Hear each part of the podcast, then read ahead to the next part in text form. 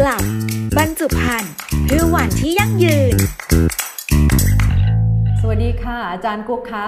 อ่าสวัสดีค่ะ วันนี้เราพบกันในบรรยากาศ work from home กันทั้งคู่นะคะวันนี้เป็นเกียรติอย่างยิ่งนะคะ อาจารย์จริง ๆ แล้วต้องบอกว่า ดร สุจิตราวาสนาดำรงดีเป็นมือเซียนเลยนะคะ ที่จะต้องพูดเรื่องของการจัดการขยะ พูดถึงตัวเองนิดนึงค่ะอาจารย์กุ๊กว่าวันนี้ ตั้งแต่อดีตจนกระทั่งถึงปัจจุบันเนี่ยคิดอย่างไรกับเรื่องของการจัดการขยะ แล้วก็มีความรู้สึกกับตัวเองอย่างไรถึงอยากจะมาทำเรื่องนี้อย่างจริงจังอะค่ะแนะนำตัวก่อนนะคะก็คือชื่อจิตราวัฒนาดำรงดีนะคะ ชื่อเล่นชื่อกุ๊กเป็นนักวิจัยที่สถาบันวิจัยสภาวะล้อมจุฬาลงกรณ์มหาวิทยาลัยค่ะ มันก็ทำไมมาสนใจเรื่องขยะ เพราะว่ามันก็เป็นเรื่องที่ใกล้ตัวเนาะ แต่ก็เห็นว่าประเทศไทยก็ยังจัดการเรื่องนี้ไม่ได้สักทีเป็นเป็นปัญหาแบบเรื้อรังอะค่ะ แล้วก็แก้ไม่ได้ นี่แล้วก็เห็นญี่ปุ่นว่ามันก็มีระบบจัดการขยะที่ค่อนข้างดี ตอนที่ไปเราก็ไม่ได้รู้สึกว่าโหเรารักโลกนะ แต่เพียงแต่ว่าเขามี system อะเขามีระบบที่เราต้องทำตามอะกฎกติกาเขาอะจนมันกลายเป็น social norm หรือบรรทัดฐานทางสังคม ก็เลยคิดว่ามันน่าจะมีการพัฒนาระบบเพื่อ เราจะได้สร้างวินัยของคนไทยในเรื่องของการจัดการขยะให้มันดีขึ้นได้ค่ะ ก็คงจะประมาณนี้ค่ะเกิดจากแพชชั่นแท้ๆเลยนะคะในในเรื่องนี้นะสำหรับอาจารย์กุ๊กถ้าอย่างนั้นเนี่ยอาจารย์เรากลับมาที่หลักการของการจัดการขยะเลยค่ะ ตอนนี้เนี่ยอาจารย์พยายามที่จะผลักดันโปรโตคอลอยู่ตัวหนึ่งเรียกว่า EPR Extended Producer Responsibility อาจารย์คิดว่า EPR จากที่ศึกษามานะคะจากหลาย ๆ ประเทศ แล้วก็อาจารย์ก็เป็นนักวิจัยที่มุ่งมั่นตั้งเป้าในเรื่องนี้อย่างจริงจังมากนะคะในปี 2 ปีที่ผ่านมา อาจารย์คิดว่า EPR กับประเทศไทยเราเนี่ยจะต้องวางเครื่องมือแบบไหนนะคะสำหรับการจัดการบรรจุภัณฑ์ในประเทศไทย แล้วก็โรดแมพควรจะเป็นอย่างไรคะอาจารย์ โดยภาพรวมที่ศึกษามานะคะ EPR ในต่างประเทศเนี่ยถ้าจะให้มันสำเร็จหรือว่ามีประสิทธิภาพเนี่ย มันควรจะต้องออกมาเป็นกฎหมายนะคะ เพื่อให้ทุกภาคส่วนอะเข้ามามีบทบาทความรับผิดชอบ แล้วก็ตัวกฎหมายจะเป็นตัวที่กำหนด แล้วก็แบ่งบทบาทหน้าที่ของ stakeholder หรือว่าผู้มีส่วนได้ส่วนเสียตั้งแต่ต้นทางผู้ผลิต material เลยเนาะผู้ผลิตบรรจุภัณฑ์ผู้ผลิตสินค้า ผู้จะจำหน่าย ผู้บริโภคเองนะคะ รวมถึงองค์กรปกครองส่วนท้องถิ่น ไปจนถึงปลายทางเลยคือผู้รีไซเคิล กฎหมายจะเข้ามาช่วยจัดระบบระเบียบทั้งหมด อันนี้เป็นข้อดีของการที่มี EPR นะคะ แต่ประเด็นว่าจะผลักดันในเมืองไทยได้ไหมเนี่ย ถ้าออกมาเป็นกฎหมายเนี่ยกูเข้าใจว่ามันออกมายากมากมันอาจจะต้องใช้เวลาไม่น้อยกว่า 5 ปีนะคะ คิดว่าในช่วงระยะเริ่มต้นเนี่ยก็ควรจะต้องเป็นภาคสมัครใจก่อนนะคะ เพราะสิ่งที่เราทำเนี่ยมันก็คือการแสดงความรับผิดชอบของบริษัท หรือภาคเอกชนต่อสิ่งแวดล้อมนั่นเอง ซึ่งเป็นสิ่งที่ทำอยู่แล้วในรูปแบบที่เรียกว่า CSR แต่เราแค่มาทำร่วมกันทั้ง value chain หลาย ๆ เจ้าให้มันเป็น EPR นะคะค่ะ อืม น่าสนใจเลยค่ะอาจารย์ ฉะนั้น EPR มีจุดเด่นอย่างไรคะ แล้วแตกต่างจากเครื่องมือปัจจุบันของประเทศไทยก็จะใช้ลักษณะของการใช้แล้วก็ทิ้ง แล้วก็พยายามที่จะบอกกับประชาชนว่าเราต้องมีวินัยนะ ทิ้งให้ถูกถัง แล้วเดี๋ยวจากนั้นเนี่ยก็จะมีการจัดระบบกันต่อ ฉะนั้น EPR มีจุดเด่นอะไรคะในทัศนะอาจารย์มันเหมือนเป็นระดับพัฒนาการของการจัดการขยะนะคะ ซึ่งทุกประเทศจะผ่านมาเหมือนกันก็คือ การที่ผู้ผลิตจำหน่ายให้กับผู้บริโภคผู้บริโภคใช้แล้วก็ทิ้ง ท้องถิ่นเป็นผู้จัดเก็บขยะไปกำจัดไปจัดการอย่างถูกต้อง อันนี้ทุกประเทศผ่าน step นั้นมาเหมือนกันค่ะ เราก็อยู่ในขั้นนั้น ซึ่งตอนนี้ก็คือมันเป็น linear หรือว่าเศรษฐกิจฐานตรง ซึ่งเราไม่ได้มีการที่เอาเก็บกลับเข้ามาระบบในการรีไซเคิลมากนักนะคะ EPR เนี่ยจะเข้ามากำหนดกฎหมาย เพราะว่ากฎหมายเดิมเนี่ยบทบาทมันคืออยู่ที่องค์กรปกครองส่วนท้องถิ่นในการเก็บผลขยะ คือเขาก็จะทำแค่ไปกำจัดอย่างถูกวิธีอะคะ่ะ แต่ว่า EPR เนี่ยจะบอกว่าไม่พอแล้วนะ แล้วก็ EPR จะบอกว่าเออท้องถิ่นอย่างเดียวไม่ไหวนะ ภาคส่วนอื่นจะต้องเข้ามาช่วยด้วย เพื่อแบ่งเบาภาระของท้องถิ่น เพราะว่าถ้าให้เรื่องขยะเป็นเรื่องของท้องถิ่นทั้งหมดเนี่ย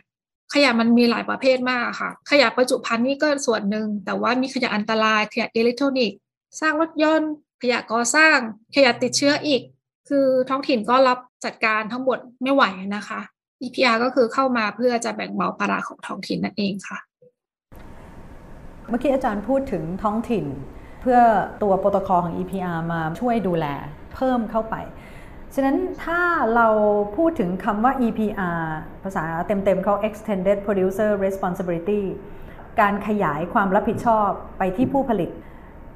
ผู้ผลิตในทั้งนี้ทั้งนั้นก็คือผู้ที่ออกแบรนด์ออกมา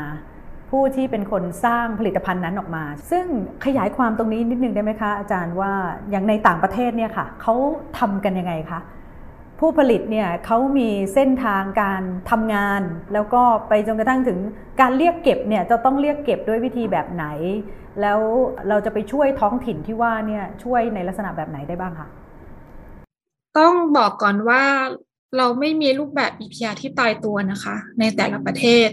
มันเป็นหลักการกว้างๆนะคะ ที่บุ๊กบอกว่าเกิดขึ้นมาเพื่อแบ่งเบาภาระของท้องถิ่น ทีนี้บทบาทหน้าที่ความรับผิดชอบของแต่ละภาคส่วนเนี่ย ก็จะแตกต่างกันไปตามบริบทของแต่ละประเทศนั้นๆนะคะ โดยทั่วไปแล้วเนี่ยเมื่อกฎหมายกำหนดว่าผู้ผลิตจะต้องเข้ามามีส่วนรับผิดชอบ ตอนนี้เราพูดเฉพาะบริบทขยะบรรจุภัณฑ์เนาะส่วนใหญ่ก็คือจะไปที่ผู้ฟิลเลอร์หรือว่าผู้ที่นำ packaging หรือบรรจุภัณฑ์อะเข้ามาใส่สินค้าตัวเองเนี่ย จะเป็นผู้รับผิดชอบหลัก โดยทั่วไปกฎหมายก็จะเปิดว่า ผู้ผลิตสามารถจะรวมกลุ่มกัน แล้วก็ลงขันกันให้มี third party หรือองค์กรผู้ตัวแทนผู้ผลิตเนี่ย ที่เราเรียกว่า PRO Producer Responsibility Organization เนี่ย เข้ามาดำเนินการแทนผู้ผลิตได้ เพราะว่าอย่าลืมว่าผู้ผลิตมีหลายร้อยหลายพันรายในตลาดนะคะ แล้วก็มันมีขนาดใหญ่ขนาดเล็กขนาดกลางด้วย มันก็คือมีความหลากหลายของผู้ผลิตด้วย แล้วผู้ผลิตเนี่ยเขาก็คงอยากจะแค่เน้นหน้าที่ของตัวเองก็คือการผลิตสินค้าแล้วก็ขาย ส่วนความรับผิดชอบที่ถูกกาหนดเพิ่มขึ้นตามกฎหมาย ให้มาช่วยจัดการสร้างผลิตภัณฑ์หรือบรรจุภัณฑ์เนี่ยเขาก็เลยคิดว่าเออเรามอบให้คนคนหนึ่งอะมาช่วยดำเนินการแทนดีกว่า ก็คือองค์กรกลางตัวนี้แหละค่ะ PRO นี่นะคะ PRO เลยมีความสำคัญในระบบ EPR โดยทั่วไปนะคะ ในรูปแบบที่เรียกเป็น collective หรือทำร่วมกันนะคะ เขาก็จะไปประสานกับห้างค้าปลีก หรือเราเรียกว่า retailer ผู้จัดจำหน่าย ไปประสานกับท้องถิ่น ไปประสานกับผู้บริโภคนะคะ ผู้รีไซเคิลก็คือทั้ง chain หาวิธีการมาตรการจูงใจที่จะทำให้เกิดระบบ take back จุด drop off ขึ้นมาที่ห้างก็จะมีมากขึ้น ท้องถิ่นก็จะจัดระบบเก็บรวบรวมขยะแบบแยกประเภทตามหน้าบ้านของผู้บริโภค ประชาชนก็มีหน้าที่ส่งคืนบรรจุภัณฑ์ที่ตัวเองจะต้องล้างทำความสะอาดเล็กน้อยเนี่ย เข้าสู่ระบบนะคะ คือทุกอย่างเนี่ยทำเพื่อให้มันจูงใจให้ผู้บริโภคเนี่ยส่งคืนขยะบรรจุภัณฑ์เนี่ยเข้าสู่ระบบอ๋อเข้าใจเลยค่ะ หลักใหญ่ใจความสำคัญก็คือจะทำอย่างไรเพื่อให้ทรัพยากรธรรมชาติที่ถูกใช้เนี่ยได้ใช้ซ้ำนะคะ ตามหลัก circular economy ซึ่ง EPR นี่ก็น่าจะสอดคล้องกับหลาย ๆ ประเทศเลยนะคะ อาจารย์คะ ในทัศนะของอาจารย์ที่ได้ทำงานวิจัยเรื่อง EPR เนี่ยมาหลายประเทศเลยนะคะ อาจารย์พอจะมีแนวทางในแต่ละประเทศบ้างไหมคะ หรือว่ามีการถอดบทเรียนประเทศไหนบ้าง เมื่อเทียบเคียงกับประเทศไทยนะมีประเทศไหนที่อาจารย์มองว่าเออ น่าจะถอดบทเรียนตรงนั้นแล้วเนี่ยมีความเทียบเคียงที่อาจจะสามารถใช้ได้กับประเทศไทย แล้วก็ทำให้เราประสบความสำเร็จได้ แต่ละประเทศก็จะมีบริบทที่ เป็นของเฉพาะของตัวเอง เอาเป็นว่าในกลุ่มประเทศกำลังพัฒนาเนาะที่ทุกประเทศกำลังพัฒนาทั้งหมดเนี่ยมันจะมี informal sector หรือกลุ่มซาเล้งและร้านส่งเก่าอะค่ะ ซึ่งตรงนี้เป็นจุดที่กุ๊กสังเกตว่าที่กุ๊กศึกษา case study ของต่างประเทศบาเนี่ย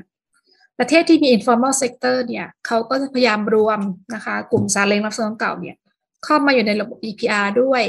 ก็คือเหมือนเป็นตัวช่วยหรือเป็นแขนขาค่ะ ให้กับระบบการเก็บรวบรวมขยะนะคะ ก็เหมือนเป็นการที่ไม่ทิ้งเขาไว้ข้างหลังด้วย ก็คือเราไปด้วยกันนะ เพียงแต่ว่ามันก็อาจจะมีบางส่วนที่เขาก็อยากอยู่แบบเดิมๆอันนั้นก็ไม่ว่ากันนะคะ แต่ก็ถ้าไปด้วยกันเนี่ย เราก็ต้อง offer หรือว่าเสนอสิทธิประโยชน์จูงใจเพื่อให้เขาเข้าระบบ การเข้าระบบมันก็ต้องแลกกับการที่ต้องมีการรายงานข้อมูล ว่าคุณเก็บอะไรมาได้เท่าไหร่ยังไงนะคะ ความโปร่งใสของระบบหรือการทำธุรกิจต่างๆ ที่จะต้องเข้ามานะคะนั่นก็เป็นส่วนที่เห็นว่าประเทศที่กำลังพัฒนาส่วนใหญ่ที่เขาอัพ EPR มาใช้ แล้วมันมี informal sector เนี่ยเขาจะต้องเข้ามาดูแลหรือ engage กลุ่มนี้ด้วยอันนี้อันหนึ่งค่ะอีกอันหนึ่งเนี่ยที่มองว่าสิ่งสำคัญคือ ส่วนใหญ่แล้วก็คือจะเป็นลักษณะให้ผู้ประกอบการหรือภาคเอกชนเนี่ย เป็นผู้ดำเนินการเป็นหลักในการจัดการทั้งหมด แต่รูปแบบกองทุนของรัฐเนี่ยเท่าที่เราศึกษาเนี่ยมันไม่ค่อยมีประสิทธิภาพมากนะ ในเชิงการบริหารจัดการนะคะ ก็เลยคิดว่ารูปแบบในเมืองไทยก็น่าจะเป็นลักษณะที่ผู้ผลิตก็มีอิสระที่จะมาบริหารจัดการวางระบบกันเองภาครัฐจะต้องทำหน้าที่ในการมอนิเตอร์บทบาทของภาครัฐเนี่ยจะต้องป้องกันไม่ให้เกิดฟรีไลเดอร์ ผู้ที่ไม่ได้จ่ายเงินค่าธรรมเนียมในระบบ แต่ได้ประโยชน์จากระบบนั้นนะคะ เราเรียกว่า free rider เนี่ยต้องเข้ามาป้องกันควบคุมนะคะ ไม่ต้องไปถึงข้อมูลแบบล้วงลับทางการค้าอะไรนะคะ แค่บอกว่ามีใครจ่ายเงินค่าธรรมเนียมแล้วแล้วถ้าใครรู้ว่าคู่แข่งไม่ได้จ่ายก็ report ภาครัฐมา อันนี้เป็นกลไกที่เอาไว้ป้องกัน free rider โดยภาครัฐ ซึ่งทำที่เยอรมันนะคะ ภาครัฐบทบาทที่สำคัญอันหนึ่งก็คือการกำหนดเป้าหมายที่ท้าทาย เป้าหมายในการเก็บรวบรวมนะคะเพราะว่าเราเห็นบทเรียนอย่างกรณีของบางประเทศเนี่ยเขาก็ค่อนข้างจะให้อิสระกับผู้ผลิตมากเกินไปนะคะ น่าจะเป็นแบบแอบเกรงใจด้วยคือแบบไม่อยากจะไปกำหนดว่าคุณจะต้องทำให้แบบตามเป้ามากนัก เราเห็นว่าบทเรียนก็คือถ้าไม่กำหนดเป้าหมายที่ชัดเจนและท้าทายเนี่ยผู้ผลิตก็อาจจะทำแบบขอไปทีนะคะอนุญาตเรียกว่าขอไปทีหรือว่าทำเพื่อให้ได้ตามกฎหมาย แต่ว่าไม่ได้คิดว่ามันจะต้องทำให้มันดีขึ้นหรือดีกว่านั้นนะคะแล้วก็เลยจะเห็นว่ารัฐจะเข้ามากำหนดเป้าหมายที่แบบเป็นขั้นบันได ช่วงขั้นแรกๆเนี่ยผู้ผลิตยังไม่เคยเข้ามาจัดระบบ ก็กำหนดเป้าหมาย การเก็บรวบรวมให้ต้องบรรลุเนี่ยขั้นต่ำไว้ก่อน แล้วถ้าพอเริ่มเรียนรู้ระบบอะก็ค่อยเพิ่มเพิ่มขึ้นไป แต่แน่นอนมันคงไม่ได้ไปถึงร้อยเปอร์เซ็นได้นะคะ น่าสนใจมากเลยค่ะ เมื่อกี้ อาจารย์กุ๊กพูดถึงภาครัฐได้ค่อนข้างเข้าใจถ่องแท้เลยว่าบทบาทที่ภาครัฐจะต้องมาร่วมมือเนี่ยนะคะต้องทำอย่างไรสำคัญก็คือเรื่องของการวางระเบียบหรือการออกกฎหมายแหละนะคะทีนี้ขอเจาะลึกไปที่เมื่อกี้เราคุยกันเรื่องภาคเอกชน ภาคเอกชนที่ว่าเนี่ยก็คือผู้ผลิตนะคะ EPR เนี่ยก็จริงๆ แล้ววางระบบไว้กับผู้ผลิตค่อนข้างเยอะ ครนี้ผู้ผลิตในแต่ละประเทศเนี่ยก็จะมีรายเล็กรายใหญ่ จากบทเรียนของต่างประเทศนะคะเมื่อกี้อาจารย์พูดถึงประเทศที่กำลังพัฒนาก็อาจจะคล้ายๆ เรา ในทัศนะของอาจารย์เนี่ยคิดว่าบทเรียนจากต่างประเทศนะคะที่อาจารย์เห็นเนี่ยเขาทำกันยังไงคะอาจารย์เพื่อที่จะให้ในทั้งเล็กทั้งใหญ่เนี่ยสามารถอยู่ร่วมกันได้ แล้วก็ไม่มีเรื่องของความยุติธรรมนะคะเข้ามาเกี่ยวข้องว่าภาคธุรกิจรายใหญ่เขาก็ทำกันได้ แต่ว่าธุรกิจรายเล็กอาจจะล้มหายตายจากไป ในในมุมนี้อาจารย์มีความคิดเห็นยังไงคะ ปกติการที่เข้าร่วมในระบบ แล้วก็การแบ่งความรับผิดชอบนะคะ มันจะเป็นไปตามสัดส่วนของการตลาดอยู่แล้วค่ะ เพราะว่าการจ่ายค่าธรรมเนียมมันจะเป็นไปตามต่อต่อหน่วยบรรจุภัณฑ์ที่คุณใช้ผลิตสินค้าแล้วจำหน่ายในตลาดทั้นั้นผู้ผลิตที่มี Market Share สูงในตลาด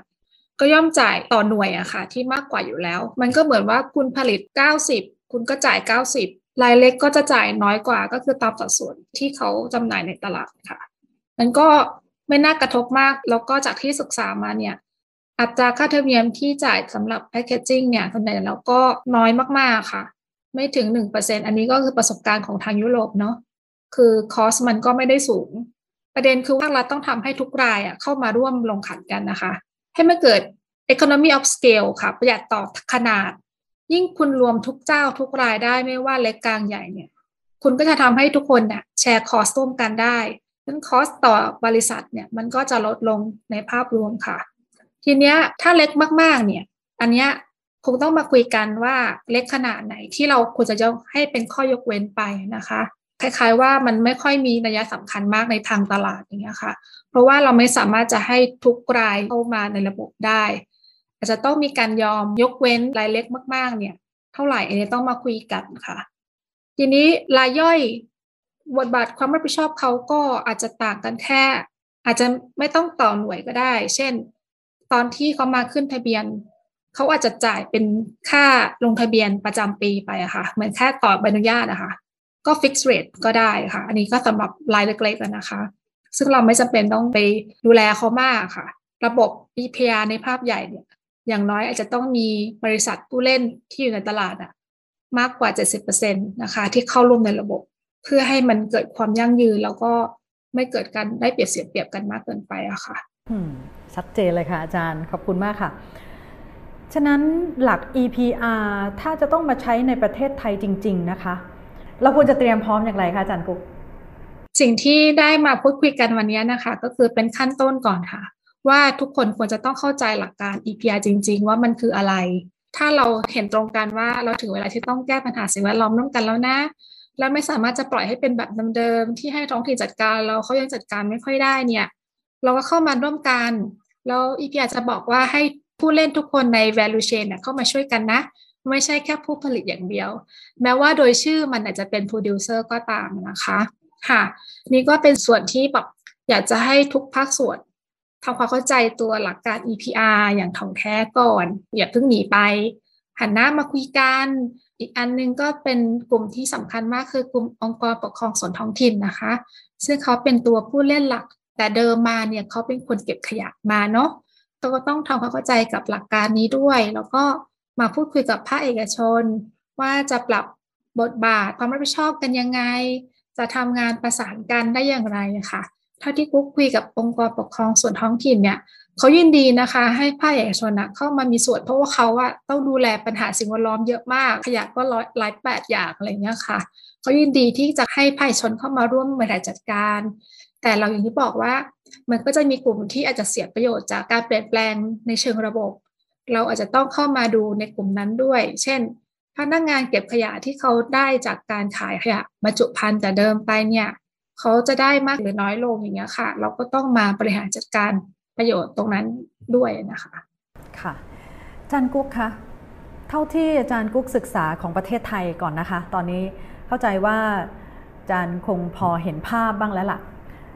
เรามีจุดแข็งไหมคะ ประเทศไทยตอนนี้ในการเตรียมพร้อมเพื่อที่จะรองรับตัว EPR ก็จริงๆก็มีหลายอย่างเนาะอย่างที่กุ๊กพูดว่าเรามี informal sector ซึ่งคนไทยคุ้นเคยกับการแยกขยะรีไซเคิลขยะ บรรจุภัณฑ์อยู่แล้ว อันเนี้ยแต่ว่าเราต้องไปเสริมให้เขาทำดีขึ้น หรือเข้าระบบระเบียบมากขึ้นนะคะ อันนี้จุดแข็งอันนึง อันที่สองก็คือว่าผู้ประกอบการไทยเนี่ยขอชื่นชมนะคะ มีความตื่นตัวมาก ๆ ในเรื่องของความรับผิดชอบต่อสิ่งแวดล้อม คือถ้าเทียบกับ5ปีก่อนนะคะเราจะไม่ค่อยเห็นห้างที่แบบมา offer ตั้งจุด drop off หรือว่ารับคืนขยะบรรจุภัณฑ์ไปรีไซเคิลอะไรเงี้ยค่ะ เพราะว่าห้างเนี่ยเขาก็จะถือว่าพื้นที่เขาเป็นเงินเป็นทองมากเนาะเขาก็แบบเอ๊ะ มาทำเรื่องนี้เนี่ย บางทีมันก็อาจจะขาดรายได้บางส่วนมาจากการให้เช่าพื้นที่อะไรเงี้ยแต่ก็พบว่าเดี๋ยวนี้ห้างก็เริ่มตั้งจุด drop off มากขึ้นนะคะ เราก็เห็นบทบาทของผู้ผลิตทั้ง stakeholder เนี่ยมาสนใจในการจัดการบรรจุภัณฑ์มากขึ้นประมาณนี้ค่ะชัดเจนขึ้นเยอะเลยนะคะ ตั้งแต่ฟังอาจารย์กุ๊กมาก็คือว่าอาจารย์กุ๊กก็จะเน้นเรื่องของบทบาท ของทุก stakeholder นะคะ สุดท้ายเลยก็คือเรื่องของผู้บริโภค EPR เนี่ยผู้ผลิต ผู้มีส่วนได้ส่วนเสียในการผลิตออกมา ไม่ว่าจะเป็นแพคเกจจิ้งแบบไหนก็ตามตั้งแต่การออกแบบเรื่องดีไซน์ทิงกิ้งนู่นนั่นนี่ สุดท้ายผู้บริโภคในแต่ละประเทศนั้นๆเนี่ยจะได้อะไรคะอาจารย์กูมองในภาพรวมเนาะถ้าเรามองประเด็นเรื่องของการพัฒนาที่ยั่งยืนอะ กุกว่าในภาพรวมอะเราก็ได้ในแง่ที่ว่าเราก็ช่วยรักษาทรัพยากรธรรมชาติไว้ให้รุ่นรุ่นหลานของเราอะอันนี้ก็เป็นเบนฟิตที่จะได้จาก EPR นะคะ ส่วนที่ได้โดยตรงอันนึงก็คือเราก็อยากจะคาดหวังผู้บริโภคให้ช่วยอุดหนุนสินค้าที่เป็นมิตรกับสิ่งแวดล้อมมากขึ้นด้วยค่ะ ก็คือถ้าผู้ผลิตเขาทำดีมากกว่าที่กฎหมายกำหนด ผู้บริโภคก็น่าจะมองเห็นตระหนักแล้วก็ช่วยอุดหนุนสินค้าเขาแบรนด์เขามากขึ้นอะไรอย่างเงี้ยจะได้จูงใจแล้วก็สร้างอิสติให้แบรนด์อื่นๆทำตามบ้างอะไรเงี้ยนะคะนั่นน่าจะเป็นเป้าหมายหลักของทุกคนนะคะเรื่องของความยั่งยืนเรื่องของสิ่งแวดล้อม บางคนอาจจะมองเป็นเรื่องไกลตัว แต่ตอนนี้มันใกล้มากเลยนะจานเนาะมันใกล้จนกระทั่งเรามีความรู้สึกว่าจริง ๆ แล้วขยะเนี่ยทุกคนจะต้องอยู่กับขยะ ต้องอยู่กับมัน อยากให้อาจารย์พูดเรื่องนี้นิดนึงค่ะ ก็คือการคัดแยกขยะ ซึ่งตรงนี้อาจจะเป็นอีกเรื่องหนึ่งที่ผู้บริโภคจะช่วยเราได้นะคะ ทุกบ้านเนี่ยจะต้องใช้สินค้า ซึ่งสินค้าก็จะมีหลากหลาย ไม่ว่าจะเป็นแพคเกจจิ้งนะคะอาจารย์มีมุมมองยังไงกับการที่ EPR เนี่ยเขาเน้นการแยกขยะตั้งแต่ต้นทาง ก็คือแยกกันในบ้านเลย อันนี้คือพฤติกรรมของคนไทยที่อาจจะต้องเปลี่ยนไปเลยว่าเออถ้าเราจะต้องมีวินัยกับตัวเองสักนิดหนึ่งเนี่ยอาจารย์มีคำแนะนำไหมคะว่าผู้บริโภคจะต้องทำอย่างไร ก็แนะนำว่าจริงๆไม่ต้องมีถังขยะที่บ้านไปถึงว่าแยกตามถังก็ได้ ก็คือใช้ถุงขยะบ้านกุกก็มีแต่ถุงขยะมากกว่าถังขยะนะคะ เราแยก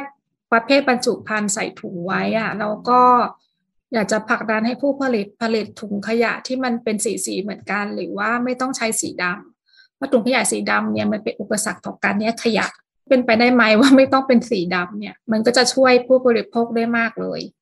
แล้วกุ๊กมองว่าผู้บริโภคคือเราแนะนำไปอย่างหนึ่งอะ่ะมันก็อาจจะใช้ไม่ได้กับทุกกลุ่มเนาะเพราะมันมีความหลากหลายของผู้บริโภค แต่กุ๊กก็เสนอว่าขั้นมินิมัมหรือว่าสิ่งที่ควรดำเนินการนะคะมันคือ สถานศึกษาเนี่ยคุณครูเนี่ยต้องสอนเด็กๆอะ่ะตั้งแต่เยาวชนอะ่ะคือถ้าทุกโรงเรียนหรือทุกที่เนี่ยใส่ใจประเด็นเนี้ย คุณครูสอดแทรกไปในการเรียน การฝึกให้เด็กทำกิจกรรม เช่น ธนาคารขยะนะคะ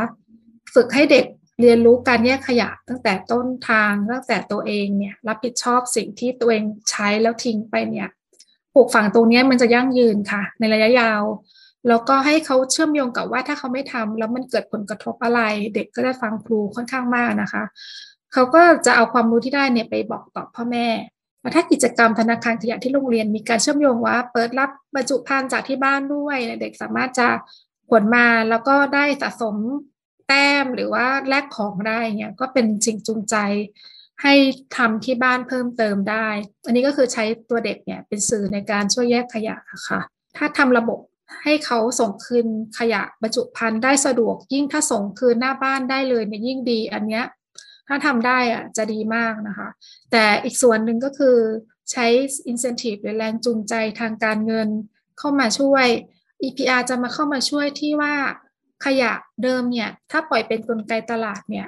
เราจะได้กลุ่มประเภทที่เราคุ้นเคยมาแหละ ที่ซาเล้งรับซื้อแต่อีพีอาเนี่ยจะเข้ามาช่วย เพราะว่าเป้าหมายมันไม่ใช่เรื่องของ